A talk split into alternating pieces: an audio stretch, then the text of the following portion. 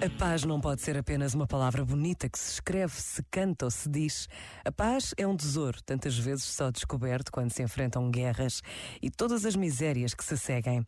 Precisamos de paz para semear e colher, para ensinar nas escolas, para tratar dos doentes, para que as crianças cresçam.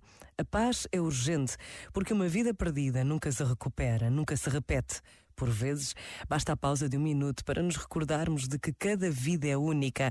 Pedir a Deus que nos ajude a sermos homens e mulheres de paz, capazes de construir onde tudo se desmorona, é o melhor princípio para transformar o mundo.